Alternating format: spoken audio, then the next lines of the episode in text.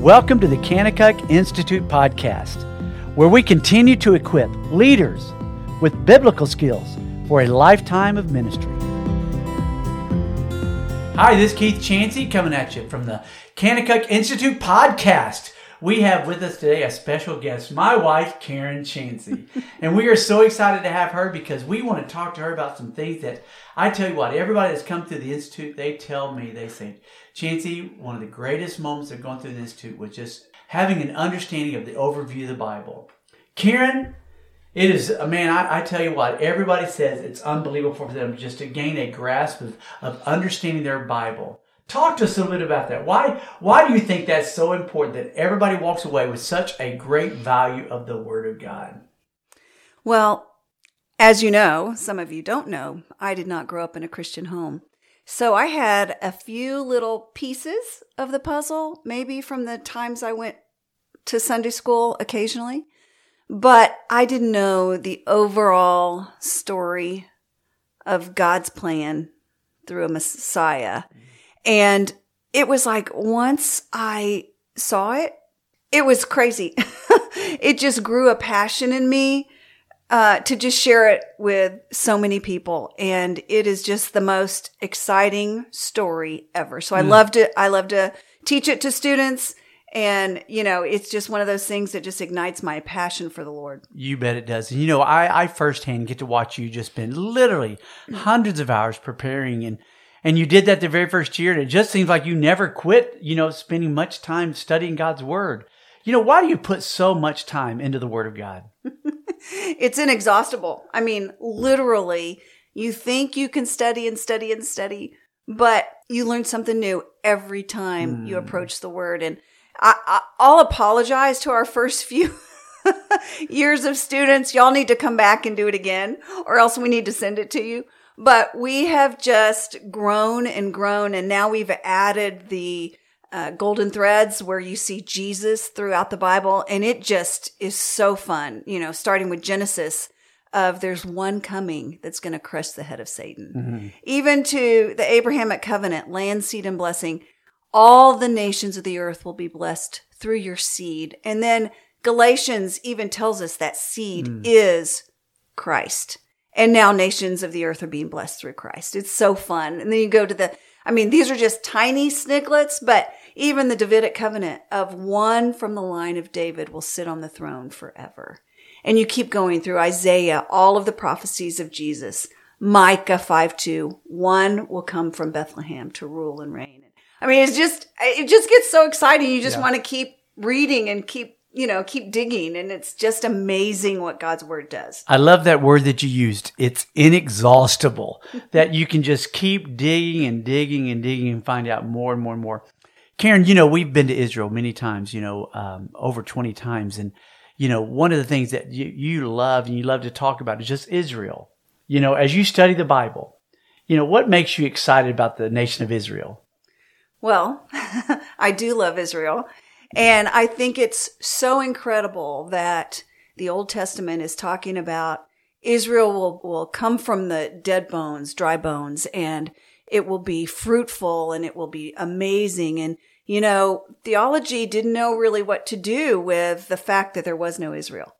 And now, 1948, when Israel was reborn as a nation, which has never happened in history, let alone a resurrected dead language of Hebrew. And it's just so exciting to see when you look at the scriptures that God is not finished with Israel and he has a plan and he's said it. And now Israel's a nation. And I believe we are in those exciting times where God is fulfilling his prophecy and then will come for the church soon. Mm. well, I tell you what, you get, I'm your husband, you get me excited, you know, so that, that's just fun to hear you, uh, getting pumped up about the word of God and, and, well, and, and, even Israel. I mean, we've gone, yeah. what, 15 times? Yeah. But the amount of archaeology that they are still uncovering from the time we went in the 90s until now is just amazing. So even as we speak, the city of David, which when we started going, you didn't really see much of. You saw Hezekiah's tunnel, but the city of David now they believe they've uncovered uh, possibly the palace. and so many, you know, uh, every day I get a, a notification, coins from, you know, 55 AD, coins from, you know, different eras, but the archaeology just tells us the Bible is true. Mm. It does prove something very, very important that we as Christians always want, want to know is that the Bible is reliable.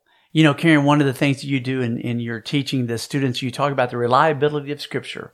Why is reliability so important?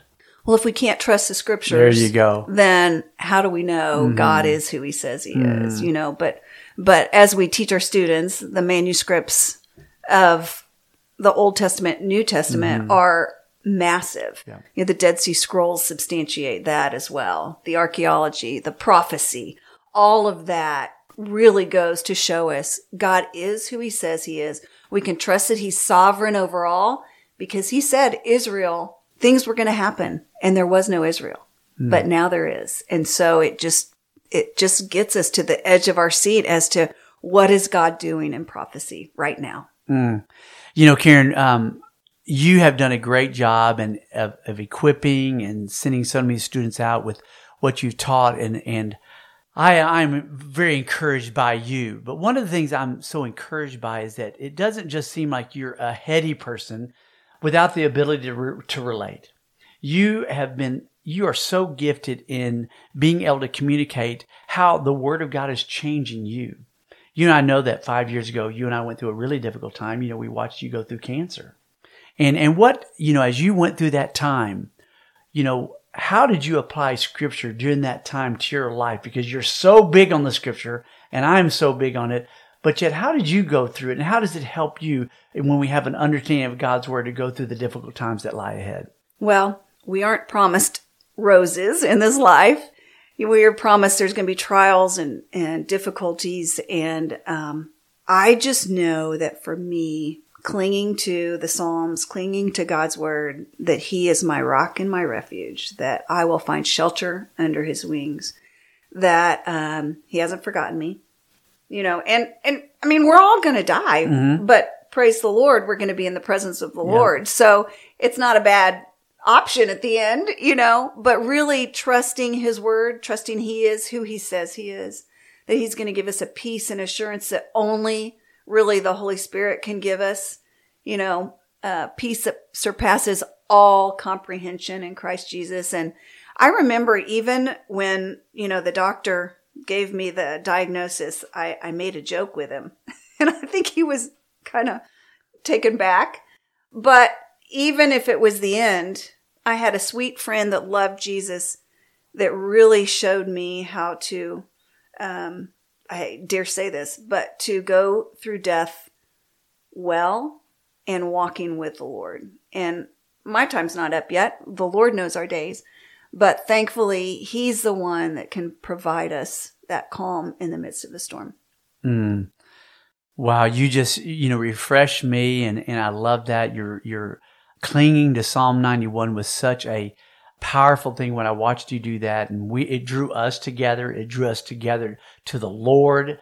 You know, when people talk about consider it joy when you go through trials, it really is amazing because it it does produce a joy in us. It does produce something that's kind of a word that we don't really grasp, but it's a supernatural peace. Mm-hmm. And, and Karen, you have done that well, and you're such a great teacher of God's word. And so we are so thankful that you're here. We're so thankful to be a part of this. And so, you as the listening audience, we just want to always encourage you to go back to the Word of God, to study it, and, and pull it together.